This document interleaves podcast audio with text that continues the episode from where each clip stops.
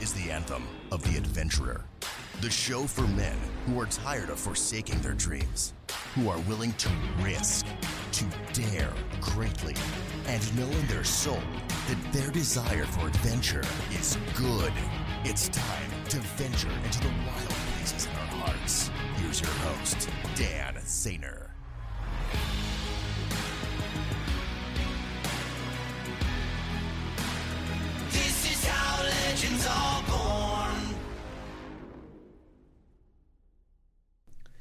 Hello and welcome to another episode of the Anthem of the Adventurer. I'm your host, Dan Zahner. Hope you're having a great day. Looking forward to sharing another amazing interview with you. Just a reminder, a little announcement here. You've probably heard it on the past couple of episodes, but to reiterate, this iteration of the podcast is coming to a close very shortly. the next uh, few episodes will be the last you're going to hear from us for most likely all of 2022. So do not despair. Don't fret. Don't throw your favorite podcast uh, device out the window. uh, my team and I are not going anywhere. Uh, we're just focusing on writing for the next year. So uh, I'm going to be working on my first book. Uh, Natalie and Armando and Jeff are going to continue to be writing on the blog and all of our monthly adventure challenges, and it's still going to continue to be awesome and amazing. You just won't be hearing any audio from us for a while uh, while we focus on producing the book together. So um, we'll, we might re- be re releasing some old episodes that you can enjoy later. Feel free to go back into the back catalog or explore some other podcasts for this year that uh, we love and recommend from some of our former guests, like And Sons, made by uh, Sam and Blaine Eldredge, or the Wild at Heart podcast from uh, John Eldredge and Allen Arnold and their team. Uh, Become Good Soil from Morgan Snyder, uh, the Dad Edge podcast with with Larry Hagner. Um, lots of other great options out there. And uh, yeah, check those out while we're on uh, our little hiatus, and we'll be back with something really special in 2023. Okay, so with that out of the way, today we have Josh Guerrero, who thank you, Troy Magnum, for the uh, great introduction to this guy. Um, he grew up in rural Michigan, kind of out in the middle of nowhere. Um, just had a passion for adventure and discovery that led him into a career in the Marines. And when he finished his service there, actually got into an organization helping veterans transition into a new mission in civilian life through, of all things, archaeology. Uncovering the mysteries of people who have gone before by digging it up. So that organization is called AVAR, or American Veterans Archaeological Recovery. That's a bit of a mouthful, but they go all over the world to amazing dig sites and uh, help American veterans, uh, servicemen and women, get a new purpose in life through discovery and archaeology. So cool. And you're going to really enjoy this talk with Josh Guerrero about that mission and his adventure called the Wolverine Walk, where he's actually getting ready to finish that up here in December. Um, basically walking all across Michigan, about a, uh, 1,100 miles, if I if I remember correctly, and just a really amazing adventure. And he's raising funds for Avar, so you can check out his links on his Instagram bio um, for his GoFundMe for Avar that supports his mission there. And uh, it would be really great to support this guy, everything that he's going on. So, without further ado, Josh Guerrero. Hey guys, welcome to another episode of the Anthem of the Adventurer. Super excited to bring to you a uh, new friend that we, I mean we met on Instagram or something, didn't we, Josh? yeah, uh, recently we were connected by a mutual friend of ours because you know both of our brands are kind of sort of in alignment, talking about similar things. That's so. what it was. It was through Troy. Troy's been connecting me to a bunch of guys lately. So, uh, Josh Guerrero, good to have you today. Nice to meet you. Looking forward to get to know you better, man.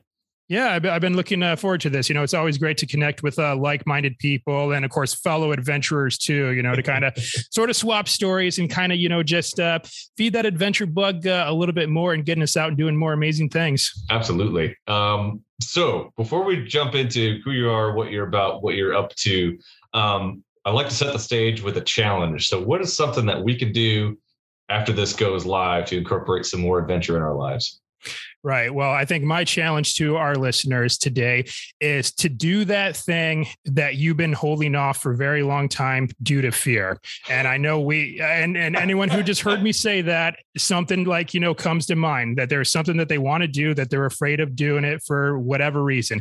Maybe that fear is you know, asking out that girl at the coffee shop that you think is beautiful and you want to meet her and you're afraid of rejection. Or maybe you're afraid of being rejected um, by your boss, but for asking for that promotion. Whatever it is that you're afraid uh, you're afraid of that you've been holding off of, just go ahead and do that because if you do not yeah. capitalize on that, if you let that fear take you over, you're going to go through the rest of your life asking yourself, what if? And I tell you, that has to be a terrible burden to take with you all the way uh, to the end. So, whatever it is that you're holding off due to fear, get over that fear and just go do it. I, I love that because uh, I chuckle because I'm doing that right now where for the longest time I've been, you know, reluctant to talk to my wife about replacing our, our dearly beloved old Subaru Outback with something a little more reliable. And you know, it's a big thing. Like we've never bought a new car ever, and we're probably still not going to. But it's we're looking at spending about three times more than we ever have on a on a vehicle. And it's like, what's holding me back? Like it's not crazy. Like we can put it, we can fit it in the budget. We can probably fit in the garage. but, take out a tape measure first, maybe. Yeah, yeah, I actually probably should do that. But you know, like what's what's the big deal? And then we got into this conversation and we're thinking of like, okay, so if anybody out there is listening and you happen to own an old Toyota 4Runner or the Lexus equivalent, shoot me a message. because you know, we, we came to think like, okay, we love our our old Land Rover, which uh, if you're watching this on YouTube, you'll see behind me. Um, but it's not reliable. It gets us places when it works which is not always. But it needs to work first in order to actually to get there. and and and we love our old Outback, but it's got 204,000 miles on it. We're about to decide: do we put a timing belt in it and commit to it for another 50,000 miles, or do we get something that we're not going to have to do a bunch of expensive maintenance on it for quite a long time? So yeah, so that's that was that was the kind of you know hair raising gut gut wrenching fear that I've been jumping into lately oh, you know, as they say, all good things, you know, must come to an end. Even like, you know, those vehicles that clearly has served you well. It's been a lot of places with yeah. you. You know, a lot of memories were made uh, using uh, that amazing machine. But unfortunately, you know, good things always have to come to an end at some point in time. Yeah, as tough as it is, but it is yeah. tough. But the cool thing is the conversations that have come out for our whole family around this have been wow, we really love our old Rover. Like, but my son, I think, loves it even more than I do, which is saying something. And he was so sad when we talked about the possibility of selling both cars to get something nicer and newer. He's like, but but dad, then we won't get to do a YouTube channel about me being a kid mechanic. I'm like, wow. We haven't done that yet, by the way. Mm. But but I'm like, that's actually a really good idea. That's actually a pretty brilliant idea. I and like then, that. you know, and then my wife got into it. it was like, oh, how expensive would it be to keep the Land Rover? As long as we don't drive it like peanuts, you know, as long as I'm not putting parts into it, it can sit in the driveway and we don't, the, the insurance is not expensive. so, uh, you know, got us thinking, well, yeah, we could just keep the rover as a as a you know kind of hobby car and and not daily drive it and then get something else that we can essentially just go down to one car family for a while for all intents and purposes. And uh, so we were okay what's what's the best combination of both our cars? So like a 4Runner where i found out that yeah. the uh, lexus gx 460 is that but more comfortable. mm-hmm. Yeah, yeah. So, so you're probably looking for a bigger, more robust vehicle. Um, yeah, well, certainly probably bigger, bigger than your Outback. It sounds. Yeah, because like. we got three kids, and yes, they can fit sandwiched in the in the back of the Outback, but it would be nice to have three rows so we can, you know, sure, yeah, physically distance them a little bit because they, you know, tend to tend to fight. and it's it's also yeah uh, also a vehicle they can grow into you know yeah. a little bit well uh, more yeah. too yeah yeah exactly so you know and this this kind of where we're at and it's kind of cool of like I mean my wife is amazing in so many ways and I'm just so grateful that this conversation has led to her encouraging me to buy a truck. like most wives were like, oh, I want a minivan. She's like, I don't want a minivan ever. Go get a 4Runner. Mhm. Yeah, yeah, yeah. So I I doubt you could really, you know, slug it out in the wilderness too much with a minivan. So I mean, well, you could. You might not get too far though. you would get very, very stuck very, very quickly. um, you know, some some of the trails that we'll get we'll get to talking about trails in different senses here in a bit with some of the adventures you're up to. But like I really want to do another trip. Like a couple years ago, we went on the Trans Wisconsin Adventure Trail.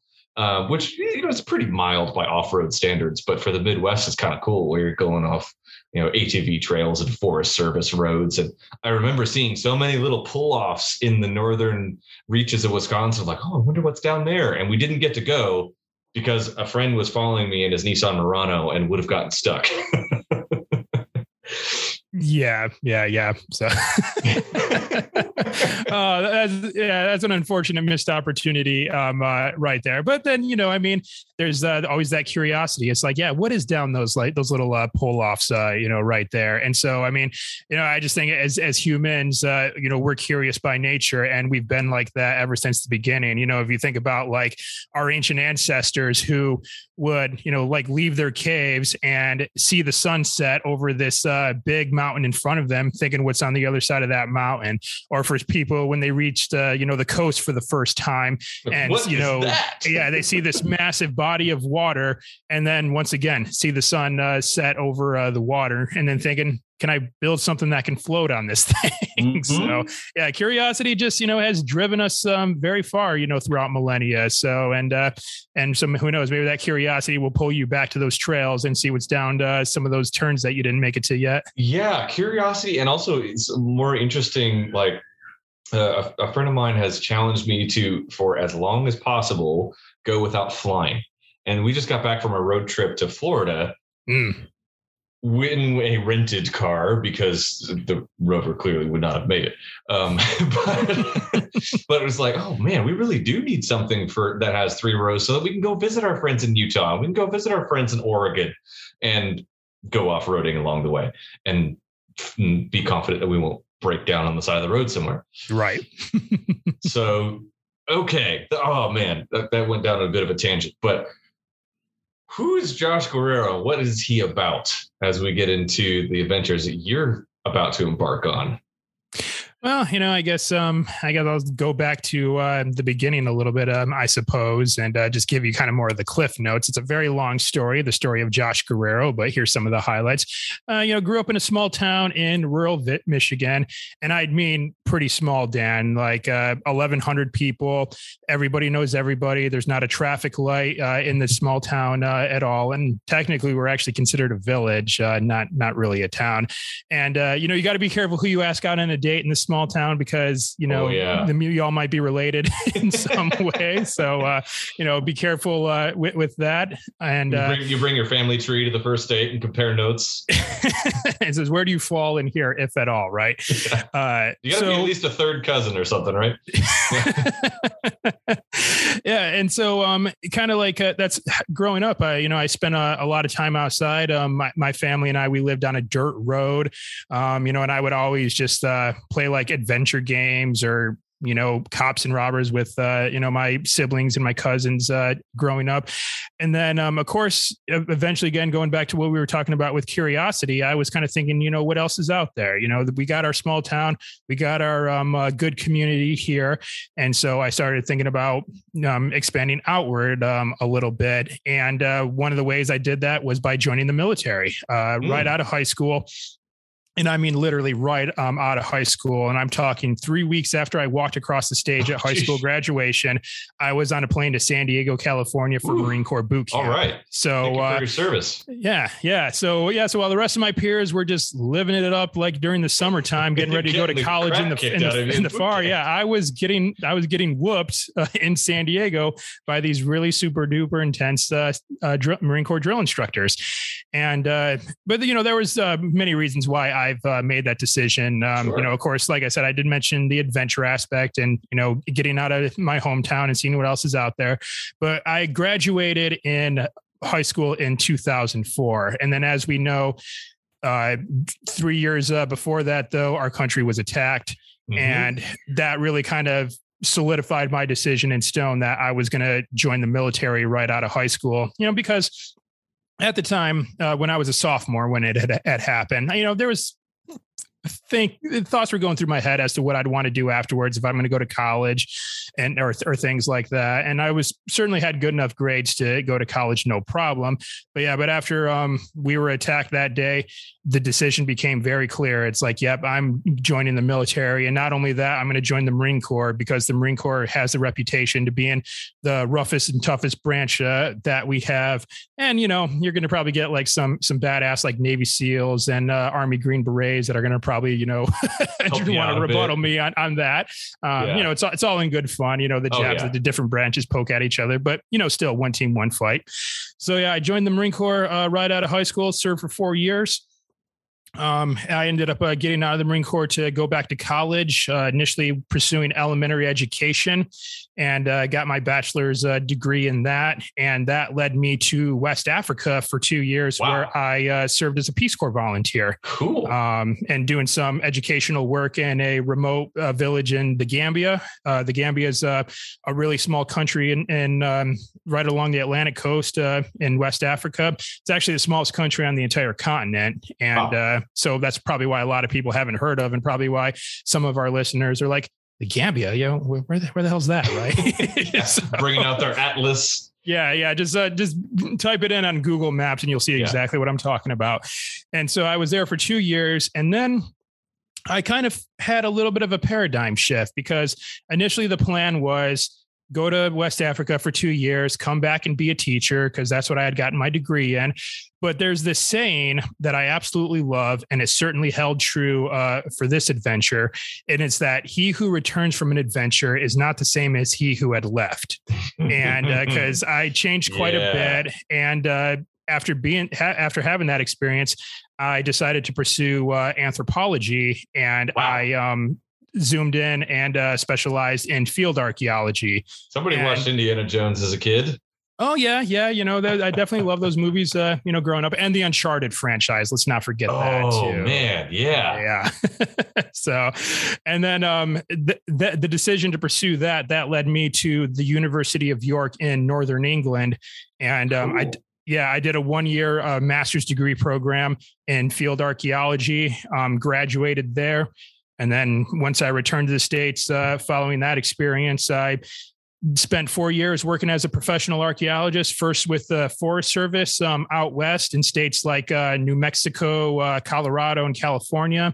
And then I just recently wrapped up a three and a half year long stint with uh, the Park Service uh, based in uh, Tallahassee, Florida. Wow. And, you know, that led me to do field work all along, uh, you know, the Southeast coast in states like North Carolina, Georgia, Florida, of course. Also did some work out in Mississippi and, and yeah, so that's uh, kind of what I've uh, pretty much been doing. I guess that's um, Josh Guerrero in a nutshell, that's I awesome. suppose. did, did you find the origins of the Florida man while you're exploring the Southeast? The okay, the origin of the ornament. I don't think that one's come across. I've the, certainly heard many stories about the skunk the, ape. Just know? the caricature of of the typical Floridian uh, is what I'm referring to. Slightly poking fun at Florida, but. Yeah. you know, the, the guy who goes out and waving an American flag in the middle of a hurricane with, with just his boxer shorts on, you know, that kind of guy. Yeah.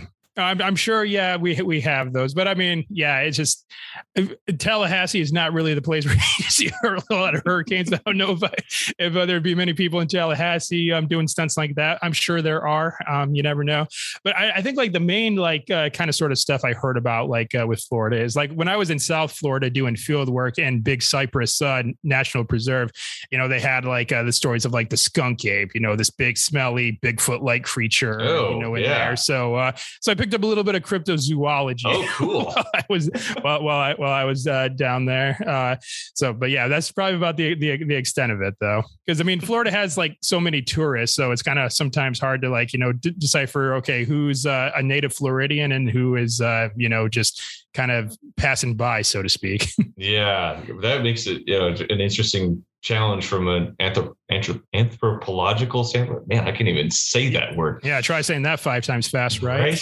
right? so now you're getting out of out of the anthropology world. What's next for you? Well, it's um, I'm still kind of uh, got a foot in that world, even though I'm not currently um, actively working uh, within uh, archaeology. I am taking a little bit of a, of a hiatus from doing uh, field work and professional work to um, do this uh, big adventure that I have planned that I'll actually be starting in a couple of weeks as of the recording of uh, this episode, and I'm going to um, be doing a through hike through uh, my home state of Michigan.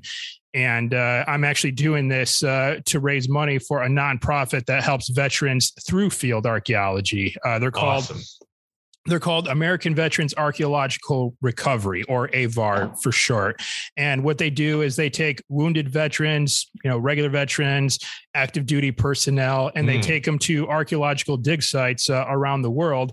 And you know, this does a number of things uh, for veterans. I mean, you know, you've had the chance to connect with uh, some veterans uh, um, along the way as Oh well yeah. and you probably might have picked up some of the things that many veterans uh, might be dealing with you know especially veterans let's say who are just recently transitioning from the military.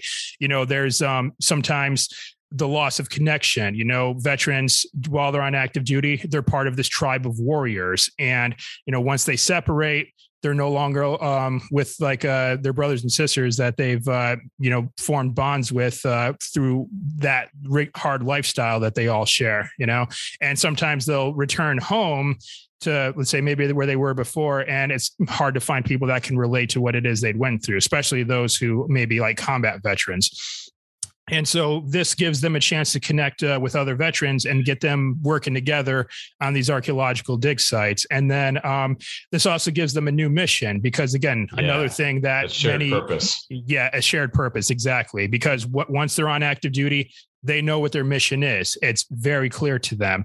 But then, you know, once they uh, separate and there's not like um, a mission in front of them that they can go and tackle on, you know, sometimes this could lead many veterans uh, to go astray. Mhm. And so uh, this will give them a new mission. You know, they spent like uh, their time in the military, you know, protecting um, our freedom and our way of life. But this gives them a chance to protect cultural heritage through uh, field Mm. archaeology. And then, of course, this also Avar tries to set their uh, dig participants up for success too. You know, this isn't one of those things where, hey, just come do this uh, dig for a few weeks, have a little bit of fun, and then we'll just drop you right off uh, exactly where you left off from. Yeah. You know, it's like they it- they do want to try to give them like some direction as to where they're going to go from there. Whether that's like you know if they want to go pursue like uh, a different kind of career path you know at least they have like someone they can list on a resume or maybe you know those who are on like the dig sites or those other veterans that they have connected with maybe they can get like some leads on some potential uh, opportunities to go from from there.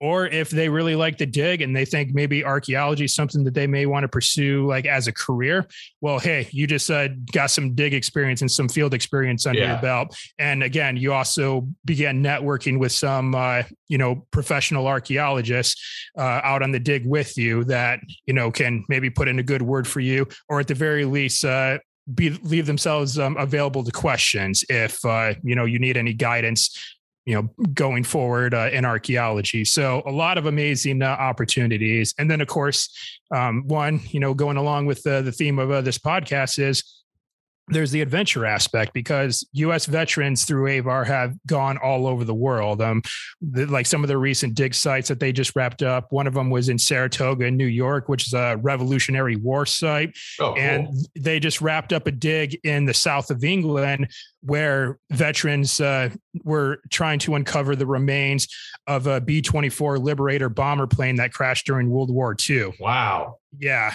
So really amazing opportunities like that. And I think next, uh, where Avar is looking to go to, it looks like they're going to Sicily. So, uh, so they're taking people, they're taking veterans to some pretty amazing locations. So lots of great opportunities for veterans. And um, that's why I wanted to do this trek to raise money for Avar because I, I myself was a participant in the past. Uh, I had a chance to um, be on a dig uh, when I was going for my master's degree in England on a dig that Avar was uh, working with. And so I was able to kind of get my foot into the door that way too and get some much needed field experience under my belt. So, um, so that's why I chose this organization in the end to uh, turn back and try to raise money for with uh, this trek through Michigan.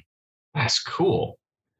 Uh, so many questions coming up of like what what is so for those of us who only know what an archaeologist is from Indiana Jones, like what really is that experience like, and and what um, impact does it have on you personally going through these these digs?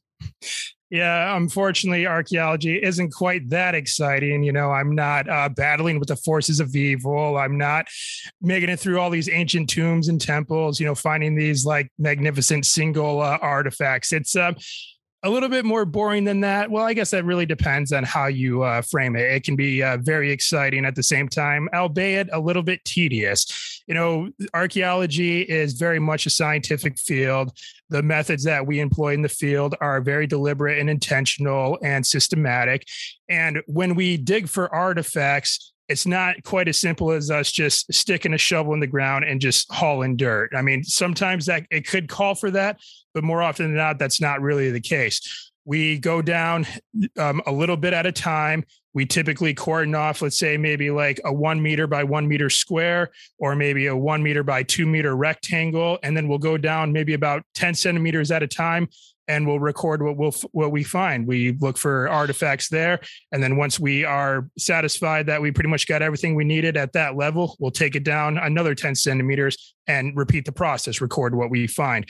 And the, what that does for us is it kind of creates a little bit more of what we call context, because typically whatever you find closest to the surface is usually going to be uh, newer than that uh, it gets lower. You know, landscapes they change over time things get worked around. Um, you know, some people can inhabit in an area, leave, and then maybe a couple hundred years later, some new people will come and inhabit the area, and they push pretty much everything that was there before them down. So the deeper you go, the older the stuff is. So it's pretty exciting in that regard because you are like the first person to hold these artifacts in perhaps hundreds or maybe even thousands of years. And to me, that's really exciting. And it's just a little bit magical, I suppose I would say. And I'll just give you a couple yeah. of examples of some of the artifacts that I found. When I was uh, in England studying for my master's degree, I unearthed uh, a piece of pottery called Crambeck ware. Now, Crambeck ware pottery, it dates all the way back to the Romans in England. Wow. So we're talking that this shirt of pottery is has been in the ground for almost 2000 years until I found it. Wow. So I'm the first person to hold it and for that long too. And also another exciting thing that I found, and this is a little bit closer to home. This is in uh, New Mexico. I found a uh, projectile point. At least that's what we call it in scientifically in archaeology, but many people would refer to it as an arrowhead. And it was made out of obsidian stone. Ooh. And obsidian um, now, any uh, Game of Thrones fans out there would know that obsidian is dragon glass. You can use it to kill the White Walker. so, and uh, but in in this particular area, though, um, there was obsidian, but it wasn't quite as commonly used as other pieces of stone that people of the time, you know, a few thousand years ago, would use to make tools with. So, to find a projectile point out of obsidian when pretty much like the hundreds of other like uh, rock flakes that I would find out there were made of a different type of material besides obsidian.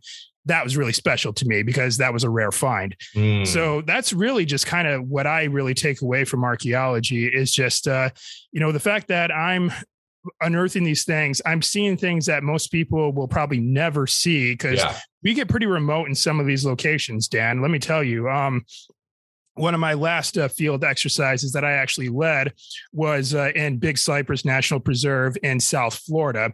And we had to go to archaeological sites that were so remote that we actually had to take a helicopter to them because they were too cool. deep into the swamp to access via swamp buggy or airboat. Wow. So so we had to take the helicopters and then you land you know there's not very many good lzs there. Sometimes you, they have to land the helicopter in water and then um, you know you jump out of the helicopter and immediately you're up to your knees in water. You can you can hear you can hear you can hear alligators in the distance. I mean i don't know if a lot of people know that but alligators actually do make a sound and oh, so, yeah. Uh, and so once you learn to recognize the sound of the alligators, you know to give that area a wide berth because those those guys can hide. Let me tell you. so, but yeah, that's really just been some of the most exciting things. Just the adventure aspect of it. I mean, I literally got paid to just uh, be slug it out in the wilderness and find things that have been lost to the world for like hundreds, maybe even thousands of years. So definitely a very rewarding, rewarding career if you look at it that way. I mean, I'm still not punching bad guys in the face, but hey, still doing some cool stuff nonetheless. Yeah, uh, it's a little bit, little bit better for your longevity, as uh, you know, Harrison Ford is kind of proving to us. right. when you're 70, you probably shouldn't be playing Indiana Jones. Yeah, I mean, I wonder, yeah, if he's going to do his. Uh, I heard they were doing another movie, and I guess They're he's working supposed to, on it, and he he's is, supposed to be doing his own stunts, if I recall. injured himself twice. Oh wow, yeah, I didn't hear about that. Mm, dang. So- yeah, Yeah, well, originally I thought the next Indiana Jones movie uh, movie was going to be like a prequel of sorts. Like they were going to maybe have like I don't know, like Chris Pratt or someone like that play like a younger Yeah, Indiana Jones you from like bef- like earlier in the timeline. I mean, I, I would think that would you know make a you know be a good move, but yeah. uh, Or I mean, he was kind of passing the torch to Shia LaBeouf, and you know, the fourth one. So anyway, I don't know. I recently rewatched that, and it wasn't as bad as I remembered it.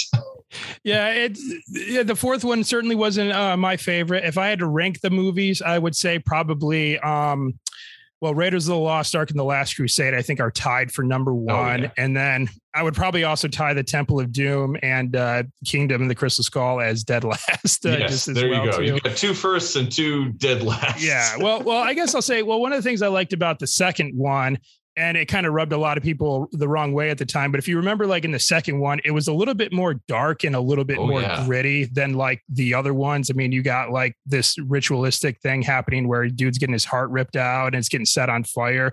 And then you got these people beating slaves. And uh, and also even if you just look at Indiana Jones, it's like uh you know his clothes are in tattered he's bloodied up he's beaten up and where it's like at the end of kingdom of the crystal skull like he looks like he just got out of the shower at the end of the movie you know? Yeah. so anyway yeah just a little bit of a side thing there we can really go deep down in the rabbit hole criticizing and you know Yeah. up and praising um, aspects of those films but uh yeah you know for sure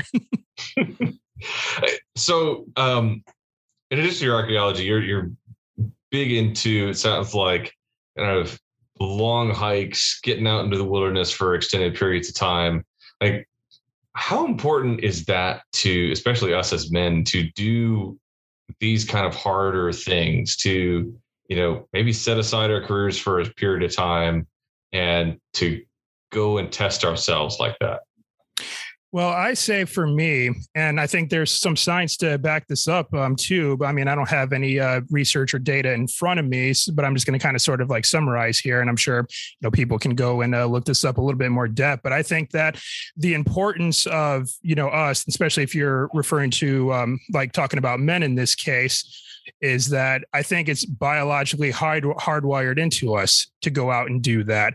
Because if you want to look back like hundreds and thousands of years, you know, men, we have it in us to uh, be a little bit more adventurous, a little bit more um, into taking risks, and uh, and also you can know that on average, uh, men are physically stronger than women too. Now, that's not that's not, of course, to say that all men are stronger than all Right, women, yeah. but you know, most men are stronger uh, than most women, and that is because, for all intents and purposes, and you know, I hope this doesn't rub people the wrong way, but men, for the most part, are expendable in the regards that, like, uh, for the whole continuity of our species, yeah we kind of are.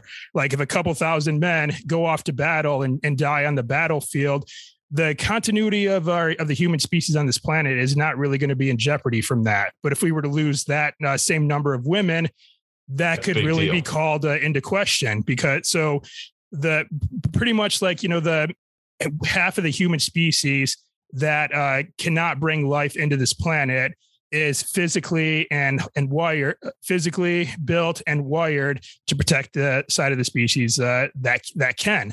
And so that's why you hear a lot about mostly men are the ones that are off seeking adventure trying to track down a big animal to kill to bring it back so the tribe can have uh, you know big meals to eat for a good while.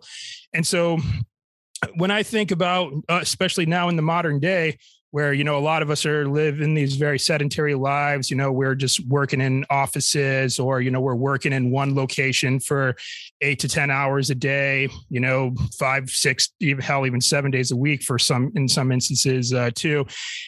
and getting back out into nature and immersing yourself in the wild, I pretty much just say that's just getting back to the basics. That's just the way we've uh, done it for hundreds of thousands of years until we kind of modernize ourselves and more or less just kind of went against the grain who we're who we really are and kind of what we're supposed to naturally be doing you know and it's just uh and quite frankly in this day and age we got it pretty dang easy. I mean, and all that Yeah. sort of stuff. It's all optional, basically. It's just like you could be like, you, you don't have to be in like the greatest of shape, or you don't have to be strong, fit, capable, masculine, or anything like that. And you could still have, a, you can have a pretty reasonable chance of survival in this day and age. You know, that's just the way we, we've done it. But then um, you kind of tie that into many other problems, though, that we see, especially amongst men in these days, especially from like high rates of suicide, depression, you know, substance abuse, and, you know, the list goes on. And that's why you kind of see a big rise in a lot of these challenging events like Spartan races. And, you know, you and I, before we hit record here, we talked about like Kokoro Camp for SEAL Fit Oh yeah. and ultra marathons and, and everything uh, like that is just it's a very interesting phenomenon to see like that many people willingly wanting to pay pay their hard-earned money maybe commit vacation time to go and uh, and suffer it's like uh, you know and but they see the immense amount of growth that comes from completing an endeavor like that Absolutely. and also, if you want to think of, also, if you just want to think about like what stories are most people excited to share with others? It's the stories where they were put in through in through some sort of trying ordeal and came out the other side. And whether that's like a crazy story traveling or a potentially dangerous, precarious situation that they were in that they've lived through, those are the types of stories that they like to tell. Like, and that's the types of stories that, quite frankly, other people like to hear. Like you don't want to watch a movie where the main character just skated through the whole movie, didn't and experienced no struggle and everything was sunshine and rainbows. You know, that's not exciting. Yeah. No, You know, it's I like- was listening to a podcast this morning. I don't know if you've listened to this show before, uh, and Sons. Um, it's uh, Sam and Blaine Eldredge, um, John Eldredge's older two boys. Mm, And Yeah. this episode, they had Allen Arnold on there, and he was talking about that very same thing about the the most compelling stories are the ones where you know the character goes off on the, the stereotypical hero's journey. You know, they go off on this journey of discovery and they go through some trials and suffering, and they come back a different person. You know, we don't watch movies about guys sitting on a couch eating potato chips on his phone. No. like that would be boring. But all too many of us are the you know myself included right? Most a lot of times would be would rather live our lives as that second guy than the first. We would rather live our lives you know we get get done with work at five we crack open a beer and hang out on the couch for the for the evening and please don't require it- me anything of me family we would rather have that than engage with their kids engage with our wives engage with our surroundings and and the wilderness and go and have mastery and dominion over our kingdoms and expand them through ex- exploration Yeah, ab- abs- absolutely. And um, you know, and and again, I'm every now and then, yes, you know, I kind of like the nights where maybe I just uh, grab some chips and salsa, maybe find a good movie, you know, uh, on one of the many streaming services, you know, that we have. I mean, I'd say there is a time and a place for that, but yeah you know, it's just one of the things that I heard recently, and I can't remember who I heard this from. Quite honestly, I don't know like where I get half the stuff uh, that I hear, but uh, someone once posed the question, what price would you pay to get that back? Meaning Mm. that like when we do like with a lot of stuff that we were talking about that many people are doing, you know, just sitting on the couch eating potato chips, mindlessly playing video games or scrolling through uh, social media or arguing with complete strangers over those platforms in a way that's not really going to accomplish anything. The question would be when when it's all said and done when you've reached the end of your life you're on your deathbed how much would you pay to get the time back where you were doing those things like how much would you pay for another day of just sitting on the couch eating Yeah. junk food or how much would you pay for a few more hours to fight with people on uh, social media you know, I, there's, I would say, well, nothing because I wouldn't want to do that. But what I would pay a hell of a lot of money for would be to play with my nephew for another afternoon, would be to go hike like another trail, would be to team up with a bunch of other, you know, uh, willing participants to go crush like a Spartan race or something like that, or to jump out of a plane and do a skydive. I would pay a hell of a lot of money to do that, those types of things again. But I would not want to pay a dime to like uh you know again just mindlessly scroll through through social media just to sit on the couch and just do nothing i mean those things in the end aren't like uh fulfilling and uh an- another saying that kind of goes along with this is hell is meeting the person at the end of your life that you could have been while you were alive Yeah. and so it's just when I think about it that way, I mean, quite frankly, that scares the ever loving shit out of me, Dan. And and it scares me much more than, you know, the thought of like maybe even getting a little bit dinged up on an adventure or again, maybe re- getting rejected if I let's say ask a woman on a date or if I ask for a boss for a promotion or if I apply for that job, that school program, you know, fill in the blank basically Yeah. is just you know the fear of being at the end of the road and having to look back on my life and say ask myself what if that terrifies me much more than any of those things Yeah.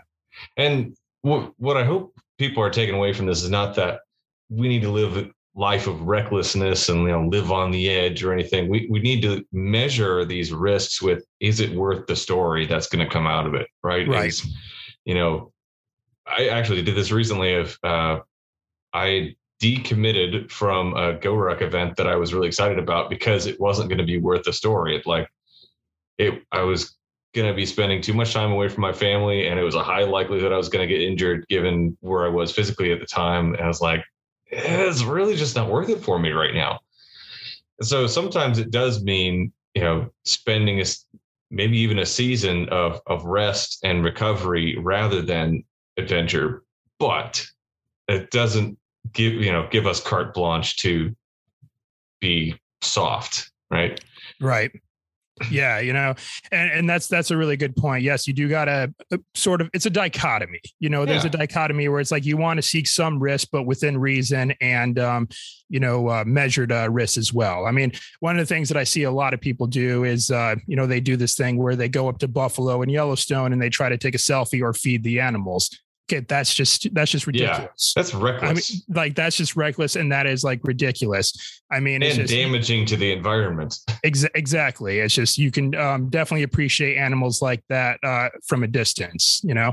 Because I mean, you would not like it if someone comes up to you randomly and just starts shoving food in your face that you don't want, you know. Right. so, and anyway, yeah, well, that's another whole rabbit hole that we could uh, we can go down there too. But yes, it's just definitely like risk taking risks that's um pretty much the epitome of what it means to adventure. Like risk is woven into the definition um for adventure uh, just as well too. And so it's one of those things yes you got to be you know careful um to an ex- eh, i'd say yeah to a pretty good extent. Yeah you, you do want to be careful. But you know you also want to kind of prepare yourself uh to accordingly uh as well. Like uh with this Yeah. upcoming through hike that i have uh, through Michigan, which I'm sure we'll probably t- uh, talk about here uh, before too long. You know, I'm putting a lot of work into preparations. I'm putting a lot of work into making sure I understand my route. I'm putting a lot of work into making sure I have all the equipment that I need, uh, setting up the logistics so I can get food. And um, you know, also setting up a, a lot of logistics and, and admin stuff just to make sure that I know, you know, where the where the hospitals if I needed to go to the hospitals, making really and then one to think and then about. and also making sure um where's where are the areas where I'll have the most cell phone coverage and setting up points of contact, you know, and those are all things that are going to mitigate risks that I'll face on uh, face out there. But of course, you know, we also have to understand, and this is pretty much the same case for anything else in the world, is we're not going to eliminate risk no, that's it's impossible to eliminate risk you know you just got to kind of look at the risks involved with doing certain things and then just judge the situation accordingly as to whether or not you're going to execute on the thing that you want to do or maybe uh, detach for a moment and uh, reevaluate and see if you can come up with a uh, new plan of attack. Yeah, I, I like how you you talk about that, and this is actually something we're developing as a team from uh, some of the things that I teach on in the SEAL team leaders space around planning. And how you can actually go about some of these bigger adventures, like the through hike through Michigan, or our, our friend Jocelyn doing the through hike of the of the AT. Um, you know, having the end in mind and not just my end goal is to do this through hike, but it's I want to feel this way when I'm done with this. I want to produce this emotional environment for myself. And that you can still do, even though you may not complete the full through hike. You may just do it as part of your preparation and, and the journey. And that way, even if you get injured and, and have to get off the trail, you've still done what you set out to do. And putting that as your forefront of your planning then directs the rest of your courses of action putting together those plans and then as as you alluded to like hey how do we avoid some of these risks in the first place how do we mitigate the effects and make them not hurt so bad and then put backup plans in place like looking at the hospitals and points of contact and drop points for supplies and all that kind of thing so that you set yourself up to accomplish that desired end state uh, and produce those emotions that you're looking for at the end yeah, you know, Michelangelo once said that the danger in life is uh, not setting your goal too high and not being able to reach it, but it's in fact setting your goal goal too low and being able to reach it. Like for this through hike in Michigan, um, that I'm calling Operation Wolverine Walk. It's 1,200 mm. miles long, just about, and uh, that's a pretty like you know ambitious uh, goal. Yeah. It's it's something that I've never like uh, had done before. So um, is uh, go, going along with it yes there is the possibility that you know i could get hurt you know that that's always a possibility especially like up in the upper peninsula you know they got wolves almost to the point where i think they're going to be issuing out tags for hunters before wow. too long because i think they're you know the population is kind of uh, growing up there. I don't know that too. In fact, I've only kind of heard rumors amongst hunters I know, and then there's also eh, a small population of black bears, even though the attacks and deaths from black bears are quite rare. Same thing with cougars uh, in that area too. But the risk is uh, very much uh, there. So it's the um so there is a possibility that something can happen but let's say i do get hurt or let's say something goes wrong and i have to step off the trail for a time and i'm going to do exactly like what you just mentioned is yeah i'll detach for for a little bit see what went wrong under and uh, take ownership of the fact that you know this thing went wrong or i failed or whatever the case uh, may be and then find my uh, try to learn from that experience so I can get back out there and continue to be successful. Yeah. And because here's kind of the way I sort of like uh, look at this, and I don't know how many people think to look at this before. It's an, uh, and it, how we word these words certain things and the words that even come out of our mouth in many different instances they can hold a lot of power over Absolutely. you like for for instance like i don't want to say if i complete this expedition i say when I complete this expedition. And when I say when I'm going to complete this expedition, I've already solidified the fact that I've done it. Now I just got to do the work involved to to make it there. Mm-hmm. Yeah. And taking that the next step is like, okay, when when you've done it, like what opportunity is that going to open up for you in life? Right. Well, yeah, it's it's kind of hard to say. You know, I haven't. you know, I was actually asked um uh, this earlier today. Like, uh, what do I plan to do uh, once this uh, expedition's uh, completed?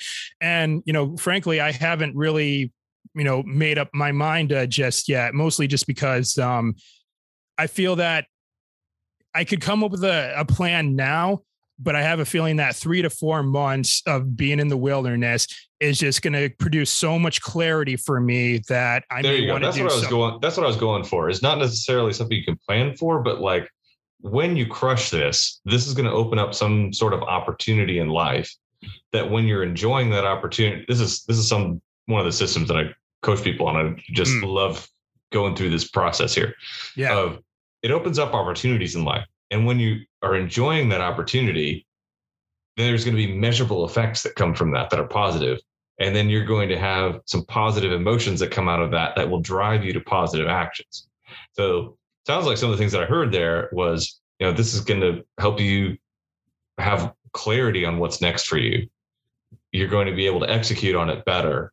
You're going to feel, you know, fulfilled and, and confident. And then that'll drive you to some some action. Right. You know, I think it was um it was Grant Cardone who said, I'm doing a lot of name dropping here, but he said the best time to seek out another sale is after you made a sale because you you play off of those wins and you mm-hmm. just keep stacking more wins. Yeah. And so yes, um this me completing this expedition is going to be a huge win. And then so I know right away I'm going to whatever I decide to do, is just I'm going to be uh, looking to, for for another win. You know, whether that's uh, me, you know, going back into archaeology, whether that means me, um, I don't know, doing something uh, entirely. I'm going to be going for another win because I just, you know, had this uh, other win. And so that's just kind of what the compounding effect is. And that can Yeah. go in both directions too. Sure. You know, you could use that, you could use that effect to stack wins. Eh, But unfortunately, sometimes I see some people use it to stack losses and they go uh, down a downward spiral. Yeah, So exactly. it's just, yeah, yeah, you just got to seek to win. And then you can keep stacking more wins on top of each other. Yeah. Eh, something else that we we talked about off air before we got recording tonight was this this guy Robert Owens, which if you're listening to this, his episode will have been out before this one, and go back and listen to it if you haven't.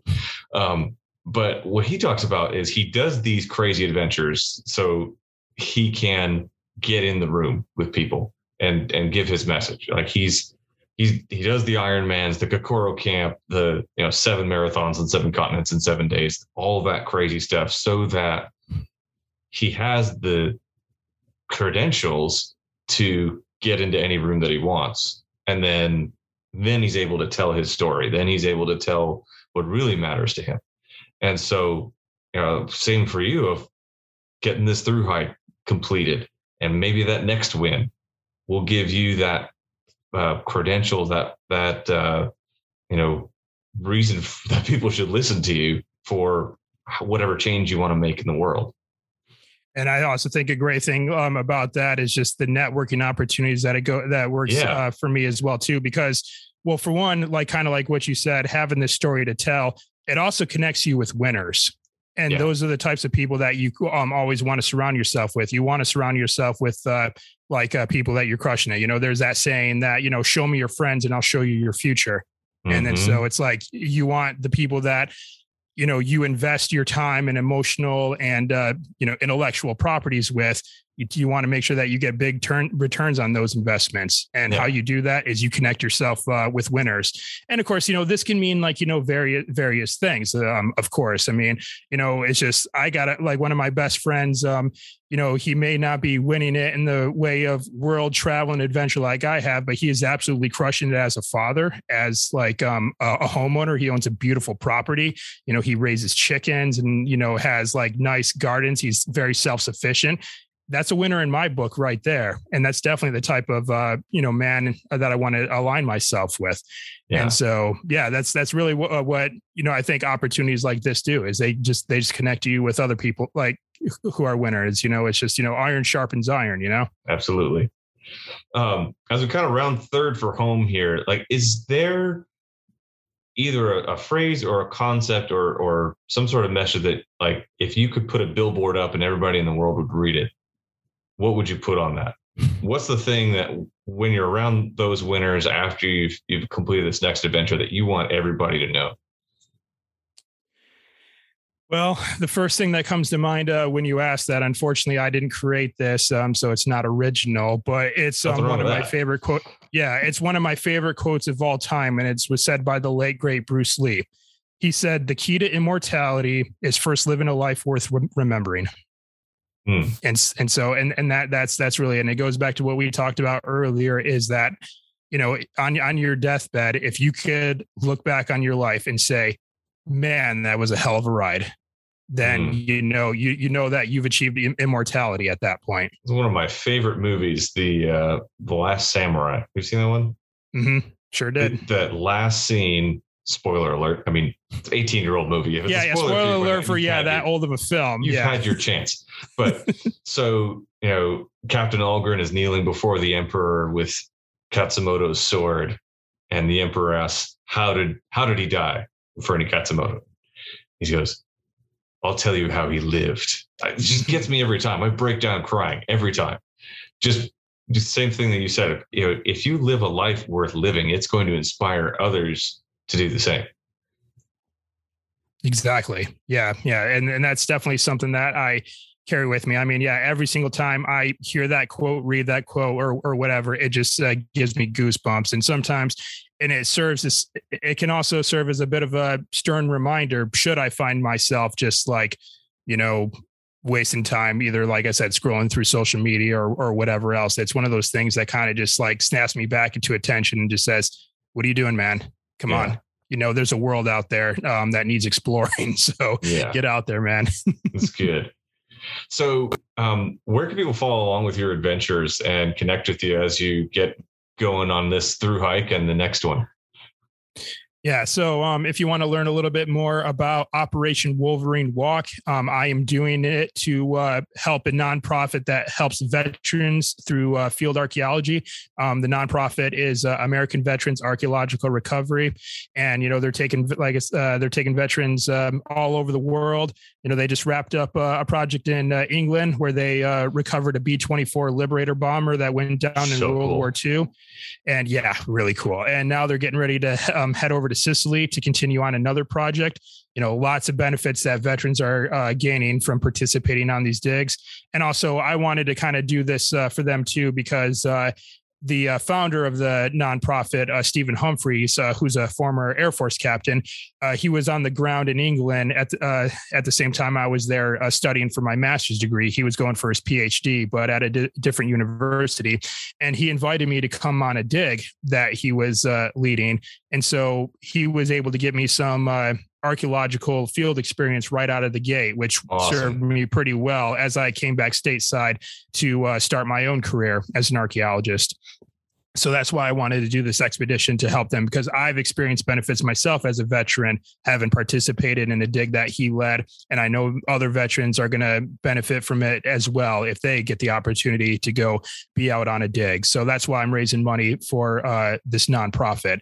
So if you want to find out more information um, about it, you can head to my website, allaroundadventure.com slash Wolverine walk.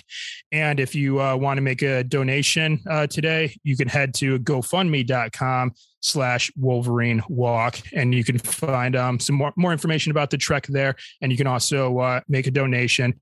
And if I may, I also just want to throw out this um, about uh, donations is that I'm self financing the entire cost of uh, this expedition. So 100% of all donations that come in goes directly to uh, Avar to help veterans. I'm not going to be seeing any of this money, so I don't want people to get the you know idea that if they donate that they're going to help you know me do this epic adventure or something like that.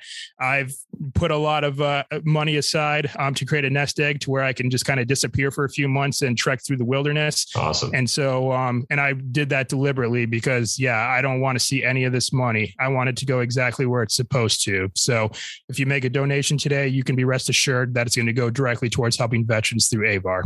Great, man. I love that. And we'll be sure to post links to that in the show notes. And man, just really appreciate you. And I'm looking forward to seeing everything that uh, comes out of that that expedition and um, looking more forward to learning more about AVAR and maybe connecting some of my veteran buddies with that.